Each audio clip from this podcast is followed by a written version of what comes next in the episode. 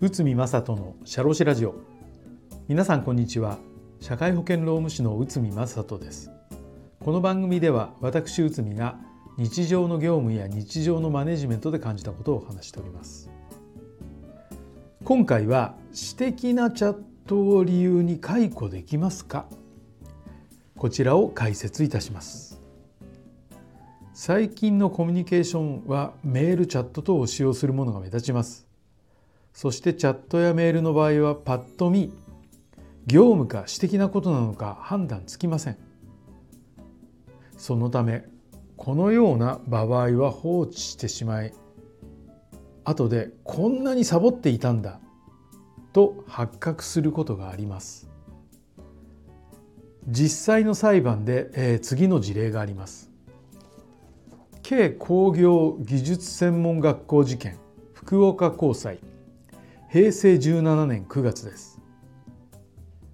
専門学校の講師が学校から支給されたパソコンを使って出会い系サイトに登録し知り合った女性と大量の使用メールを送受信していた場合解雇されたことは妥当と判断されました。ではチャットの場合も同じでしょうか？これに関する裁判があります。ドリームエクスチェンジ事件東京地裁平成28年12月です。会社は社内連絡をパソコンのチャットを利用して運用していた。経理課長はチャットを使って業務中に7ヶ月間で5万158回も業務とは関係ない内容にチャットを内容をチャットで使って行っていた。社員に顧客情報を社外に持ち出すように指示した。部下を誹謗中傷する者女性社員については性的な誹謗中傷をする者などなどでした。1日に約2時間の私的なチャットを行っていたと考えられたのです。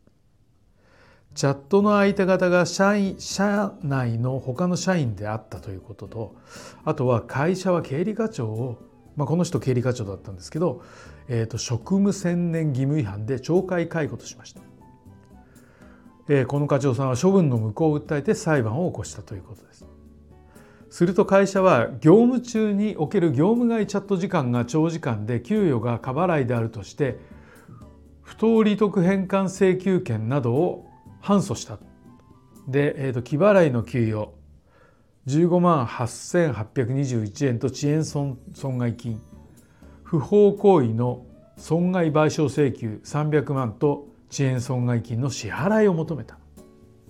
そして裁判は次の結果を下したのです。チャットはその回数は異常に多いと言わざるを得ない。チャットの相手方が社内の他の従業員であることから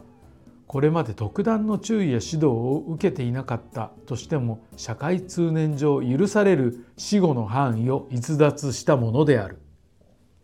職務専念義務に違反する。解雇は有効である。として会社が勝訴しました。しかし私的チャット時間についての給与については以下の判断と次の判断となりました。所定労働時間外になされたチャットについても会社の指揮命令下においてなされたもののものであり労働時間である私的なチャットは自責のパソコンで行われているので会社の指揮命令から外れていると言わざるを得ず法的には労働時間にあたる給与の過払いはこういうことで給与の過払いは認められなかったということです。この裁判から言えることはチャットの長時間使用はメール等と同じで職務専念義務違反となりますしかしきちんと管理しないと上記の裁判のようになってしまうということになりますですので、まあ、解雇についてはこれ有効だったんですけど、えーと、労務管理に関してはちょっとクエスチョンということでお金の方は残念ながらという結果になったということです。はい、えー、今回は私的なチャットを理由に介護できますか？ということをちょっとお話しさせていただきました。まあこの辺は非常に、えーと、コミュニケーションのコミュニケーションプラスアルファとの問題もありますので、えーとやはり個別で対応せざるを得ないのかなというふうに感じております。本日もお聴きいただきありがとうございました。